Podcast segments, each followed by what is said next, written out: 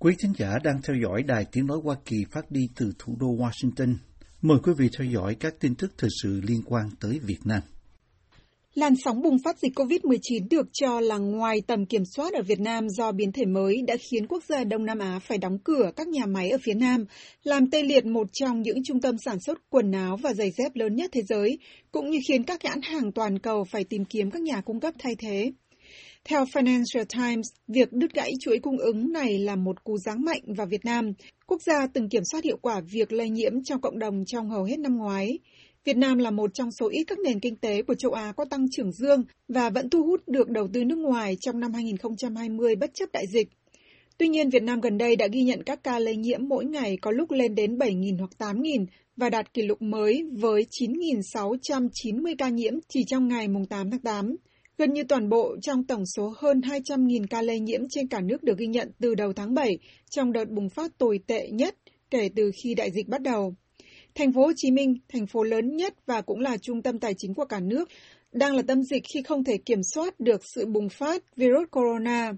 Từ mùng 9 tháng 7, thành phố này đã áp dụng các biện pháp giãn cách xã hội, bao gồm cả các quy định đối với việc vận chuyển và nơi ăn ở của công nhân làm việc tại các nhà máy và khu công nghiệp. Các doanh nghiệp trong đó có nhiều hãng xưởng cung cấp cho các công ty toàn cầu của Mỹ được yêu cầu áp dụng quy định 3 tại chỗ, trong đó họ phải đảm bảo cho công nhân ăn và nghỉ ngay trên sàn của nhà máy nơi họ làm việc. Hai nhà cung cấp giày thể thao, công ty Pou Chen của Đài Loan chuyên sản xuất giày Adidas và Nike, cùng với công ty Changsin của Hàn Quốc cũng chuyên cung cấp cho công ty của Mỹ đã phải ngưng hoạt động vào tháng trước. Công ty Pou Chen ngừng hoạt động nhà máy tại thành phố Hồ Chí Minh, nơi sản xuất lớn nhất của họ tại Việt Nam, hôm 14 tháng 7 và nói rằng nhà máy sẽ tiếp tục đóng cửa cho tới ít nhất là mùng 9 tháng 8. Theo Financial Times, các nhà máy khác của họ ở Việt Nam cũng đang bị buộc phải giảm quy mô sản xuất. Công ty Pou Chen được Nhật báo Tài chính có trụ sở ở London, Anh trích dẫn cho biết, các yêu cầu của chính quyền địa phương đã ảnh hưởng đến khả năng di chuyển tới chỗ làm của các công nhân và điều đó đã dẫn đến sự sụt giảm về năng lực sử dụng. Pou Chen đã xuất xưởng 244 triệu đôi giày vào năm ngoái, trong đó 44% được sản xuất ở Việt Nam, theo Financial Times. Nhật báo, hiện do công ty Nike của Nhật Bản sở hữu, còn cho biết Adidas vào đầu tuần trước đã cảnh báo rằng những hạn chế trong chuỗi cung ứng có thể khiến mức thua lỗ trong doanh số bán lẻ của hãng lên đến gần 588 triệu đô la vào cuối năm nay. Nike cũng đang có nguy cơ hết giày thể thao sản xuất ở Việt Nam do các nhà máy bị đóng cửa gây ảnh hưởng đến chuỗi cung ứng toàn cầu, theo cảnh báo gần đây của S&P Global Market Intelligence. Các nhà máy hợp đồng của Nike ở Việt Nam sản xuất khoảng 50% tổng số sản phẩm mang nhãn hiệu của hãng giày hàng đầu của Mỹ. Hiệp hội Dệt may Việt Nam hồi đầu tháng này cho biết có đến 35% các nhà máy dệt may trên cả nước phải đóng cửa giữa làn sóng bùng phát dịch mới nhất, theo Bộ Y tế.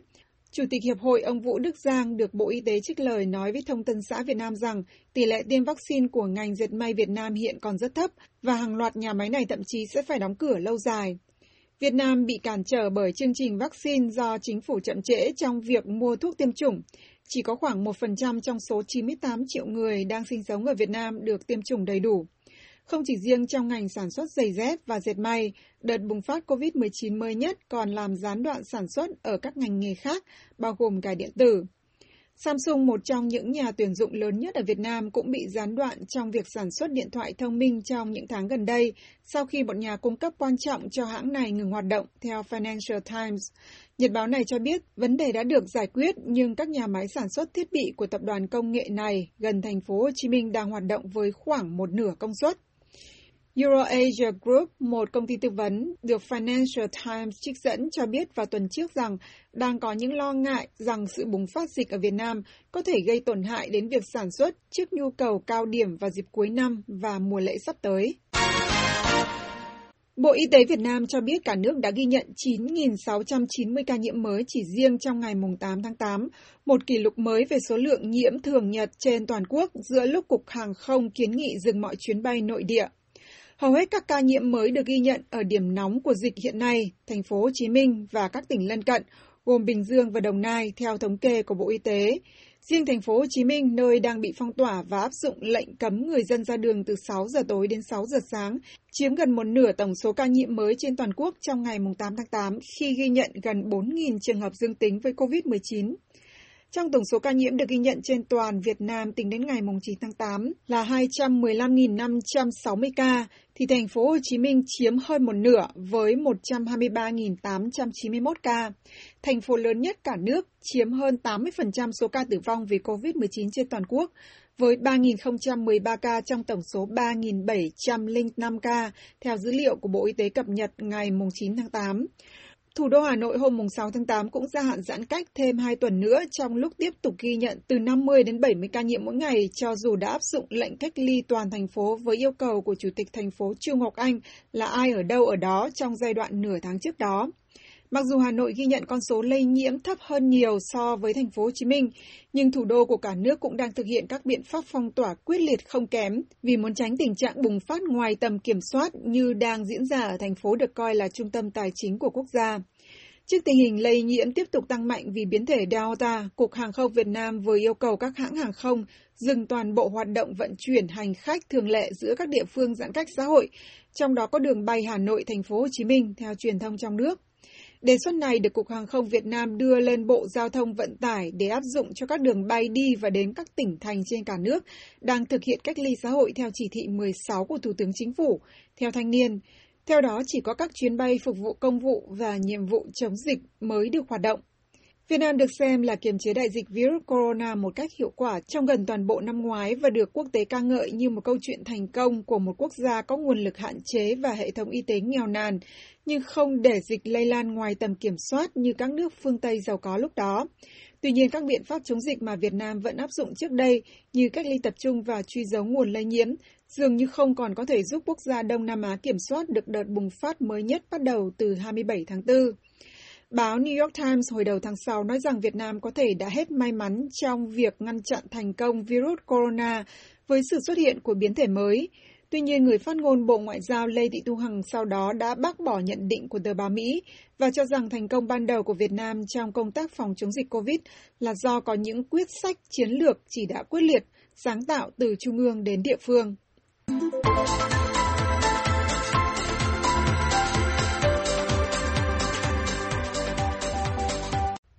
Bộ trưởng Quốc phòng Mỹ Lloyd Austin nói rằng Washington không muốn Hà Nội phải chọn bên, nhưng truyền thông Trung Quốc ngay lập tức cảnh báo rằng Việt Nam nên tiếp tục chính sách 4-0 để không bị Mỹ lừa phỉnh. Việt Nam là một trong 3 quốc gia được Bộ trưởng Austin chọn tới thăm trong chuyến công du đầu tiên tới khu vực Đông Nam Á. Theo nhận định của các nhà quan sát, việc lựa chọn này cho thấy tầm quan trọng của khu vực đối với chính sách ngoại giao của chính quyền Biden và vai trò của Việt Nam ngày càng tăng cao đối với Mỹ. Trong chuyến thăm từ ngày 28 đến 29 tháng 7, Bộ trưởng Austin, người được Tổng thống Biden bổ nhiệm giữ chức vụ này hồi tháng 2 năm nay, đã gặp mặt Chủ tịch nước Nguyễn Xuân Phúc, Thủ tướng Phạm Minh Chính và Bộ trưởng Quốc phòng Phan Văn Giang. Tại trụ sở Bộ Quốc phòng Việt Nam ở Hà Nội, người đứng đầu Lầu Năm Góc nói với người đồng cấp phía Việt Nam, Đại tướng Giang, rằng Hoa Kỳ có một mối quan hệ hiệu quả và nồng ấm với Việt Nam, theo Bộ Quốc phòng Mỹ. Nhưng Hoa Kỳ không yêu cầu Việt Nam phải chọn giữa các đối tác, Bộ trưởng Austin nói với Bộ trưởng Giang. Ông nói thêm rằng, trên thực tế, một trong những mục tiêu trọng tâm của chúng tôi là đảm bảo rằng các đồng minh và đối tác của chúng tôi có quyền tự do và không gian để xây dựng tương lai của chính họ. Chuyến thăm của Bộ trưởng Austin tới Hà Nội được xem là nhằm tìm cách thúc đẩy mối quan hệ an ninh quốc phòng ngày càng sâu sắc hơn với Việt Nam, giữa lúc cả hai nước theo dõi các hoạt động của Trung Quốc ở Biển Đông trong tình trạng báo động ngày càng tăng. Người đứng đầu Lầu Năm Góc không đề cập đến Trung Quốc, nhưng Bắc Kinh được cho là đang khiến các quốc gia ở châu Á phải lựa chọn giữa Trung Quốc và Mỹ khi hai cường quốc đối đầu nhau. Nhận định về việc này, ông Nguyễn Nam Dương, Phó Viện trưởng Viện Biển Đông của Học viện Ngoại giao Việt Nam nói.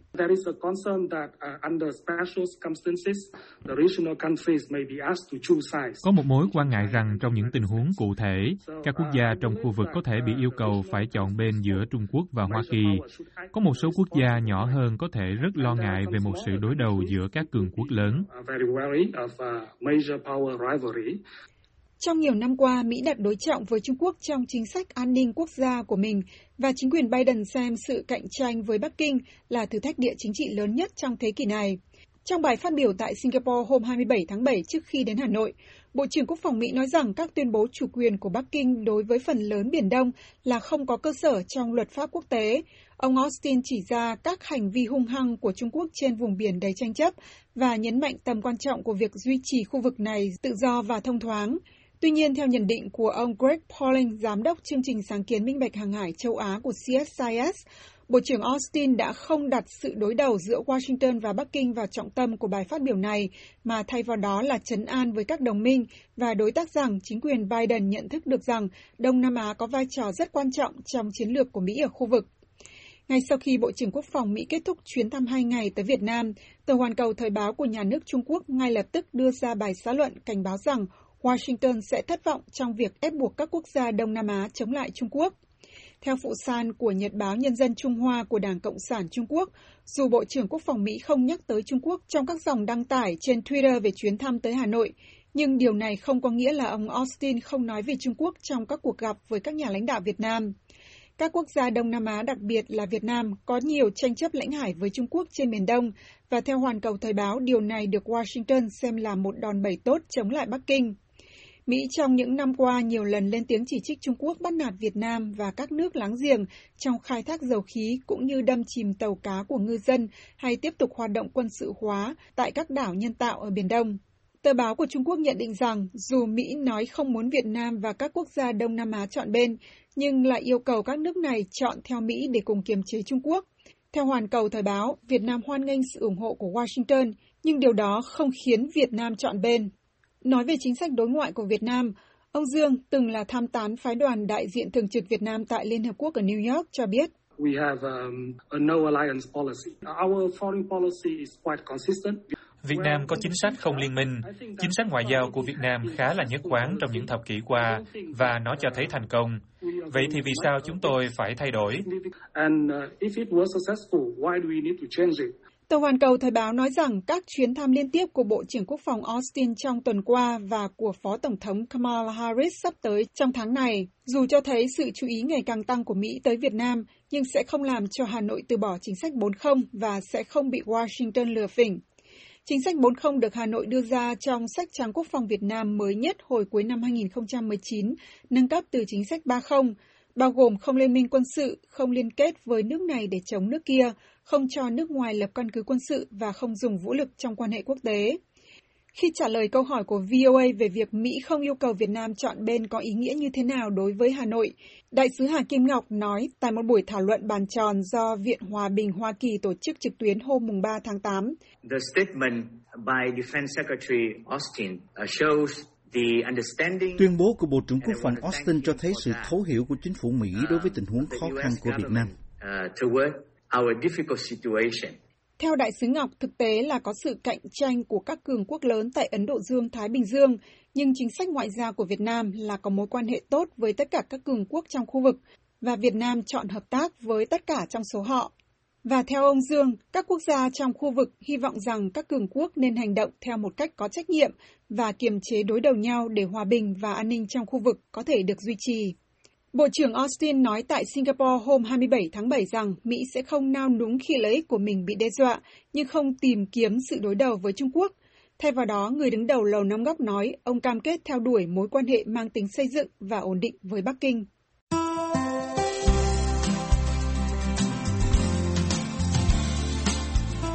Buổi phát thanh Việt ngữ buổi sáng của đài VOA xin được kết thúc tại đây. Tấn Chương cùng toàn ban Việt ngữ xin kính chào các khán giả.